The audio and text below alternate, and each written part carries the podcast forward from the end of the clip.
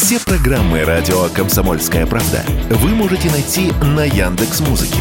Ищите раздел вашей любимой передачи и подписывайтесь, чтобы не пропустить новый выпуск. Радио КП на Яндекс Музыке. Это удобно, просто и всегда интересно. Был бы повод. Здравствуйте, я Михаил Антонов, и эта программа «Был бы повод» 14 ноября на календаре. И рассказ о событиях, которые происходили в этот день, но в разные годы, ждет вас сегодняшней передаче. 1927 год, 14 ноября. На десятый год установления советской власти спустя три года после смерти Ленина борьба за эту самую власть обостряется. Появляются свои партийные группы, которые воюют друг против друга. Пока обходится без суровых карательных мер, но с публичным осуждением. Именно в этот день на пленуме большинством голосов выносится постановление соратников Ильича, Льва Троцкого и Григория Зиновьева исключить из Центрального комитета партии. В кулуарах это назовут разгромом партийной оппозиции. Не для того мы делали революцию, чтобы тут же лечь под бывших царских офицеров.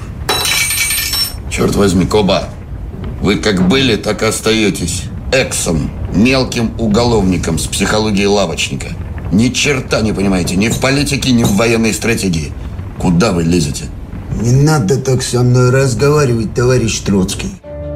А началось все с того, что летом 1926 года новая оппозиция во главе с Григорием Зиновьевым и левая оппозиция во главе с Львом Троцким объединяются в рядах так называемой «объединенной оппозиции». К Зиновьеву, Каменеву, Троцкому примыкают их сподвижники и друзья. Правда, согласия не было и там, и если что и объединяло этих людей, то только одно – личная неприязнь к Сталину, который также не терял времени. Он сплотил вокруг себя людей, для которых был авторитетом. И в отличие отличие от соперников. У Сталина в группе споров не было.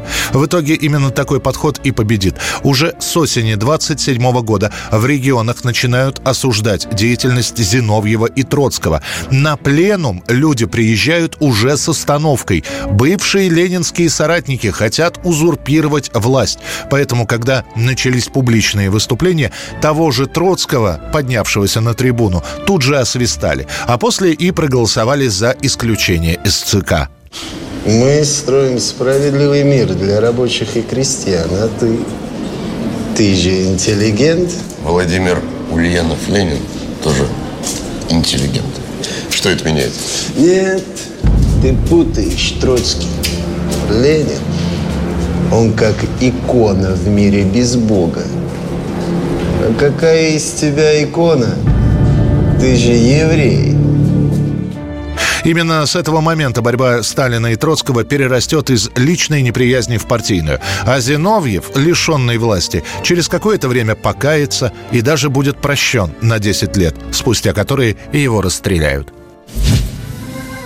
1975 год, 14 ноября. Именно в этот день Владимир Высоцкий и Марина Влади приезжают на квартиру фотографа Валерия Плотникова, чтобы в очередной раз позировать ему для фотографий, которые предполагалось поместить на обложку большой пластинки. Эта пластинка должна была выйти на фирме «Мелодия». Именно эти снимки, которые так и не попадут никуда, не войдут ни в один альбом, после будут тиражироваться везде. Это будет первая первая и последняя профессиональная фотосессия Высоцкого и Влади. Стеснялся. Он был очень э, странный.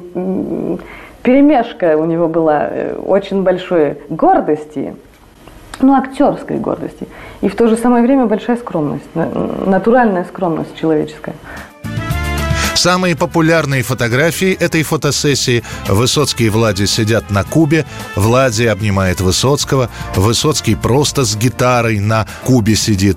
Сам Плотников рассказывал, я сделал кадр, когда Володя снимался у Меты в фильме «Араб Петра Великого».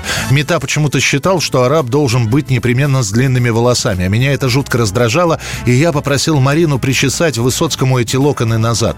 Она подошла к Володе, стала его причесывать, и вдруг я увидел такое выражение лица. Так смотрит только мальчик, когда в детстве его причесывает мама. Я такого Володи больше никогда не видел. И какое счастье, что камера уже стояла, и что Марина его не заслонила. Все потрясающе сложилось. Без меня он бы умер в 30 лет. Это точно. И кто скажет, что это неправда, ему просто по морде дам. 1985 год, 14 ноября, спустя почти полгода после своего побега на Запад, бывший полковник первого главного управления КГБ СССР Олег Гордеевский заочно приговорен на родине к смертной казни и конфискации всего имущества. Сам Гордеевский был завербован британской разведкой еще в 1984 году. И после этого несколько месяцев подряд он ведет двойную игру, а его доклады ложатся прямиком на стол премьер-министра министру Великобритании Маргарет Тэтчер. Сам Гордеевский осторожничает, и если бы не информация, которую нашим чекистам поведал перевербованный ЦРУшник Эймс Олдрич, полковник бы Гордеевский и дальше продолжал сливать бы информацию британцам. Но Олдрич выдал целый список так называемых «кротов», которые находились в СССР. В этом списке был и Гордеевский. В мае 85 года КГБ приняло мое предложение.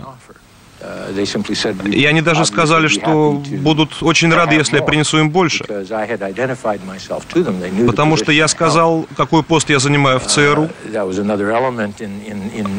Это был еще один элемент, который заставил их согласиться на мое предложение. В КГБ сначала не поверили этой информации, думали, что это какая-то тонкая игра, которую ЦРУ затеяла с госбезопасностью. Но на всякий случай Гордеевского вызвали в страну, а после приставили к нему наблюдателей. Но и тут не было никаких зацепок. Гордеевский с утра бегал в парке, после ехал на работу. Поначалу представленные к полковнику агенты КГБ бегали вместе с ним, но это им быстро надоело. Они просто оставались у подъезда, свято веря, что Гордеевский вскоре вернется вернется. И он возвращался раз за разом. Но однажды этого не произошло. Гордеевский чувствовал, что его подозревают. Он встречается с кураторами в лесопарке. Они связывают ему руки, заклеивают рот. На случай, если операция провалится, Гордеевский мог заявить, что его похитили. И помещают в багажник машины с дипломатическими номерами. А затем британцы направляются к финской границе. Когда автомобиль оказался в Финляндии, кураторы включили песни на местном языке. Это означает, что побег удался. Здесь гордиться нечем. И знаете почему? Потому что его положили э, как, э, не знаю, мешок с дерьмом э, в багажник, и вот в этом багажнике его вот как этот мешок, который вывозят на помойку, его вывезли, но только не на помойку, а в Финляндию. А в Финляндии он, уже ясно, что путь для, может быть, предателей тоже типичный, дорожка известная. А из Финляндии он бежал.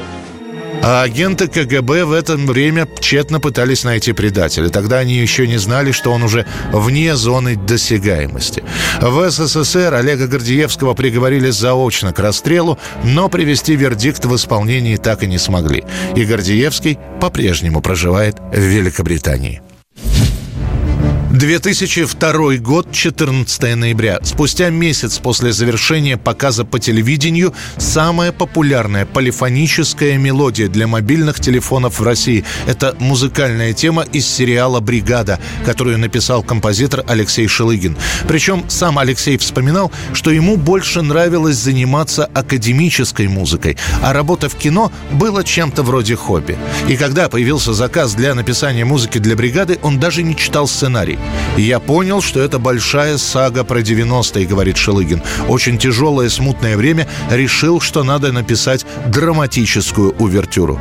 На ближайший год тема «Бригады» — самая популярная мелодия для сотовых, а после появится и дискотечный хит «Бригада» от коллектива «Триплекс». Это был рассказ о событиях, которые происходили в этот день, 14 ноября, но в разные годы. В студии был Михаил Антонов. Встретимся завтра. Был бы повод. И во всем этом Прикрываю вас я.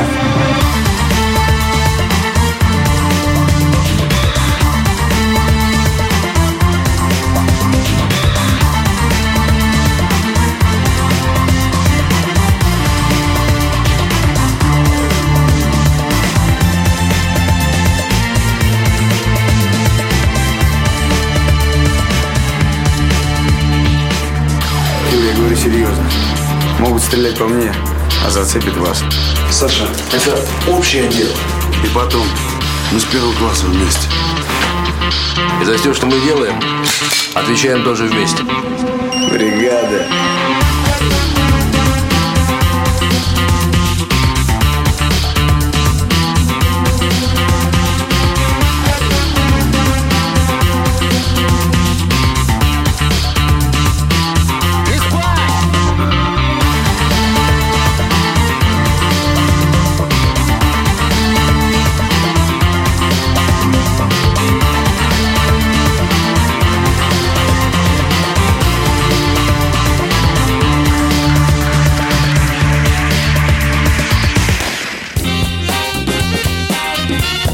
Был бы повод.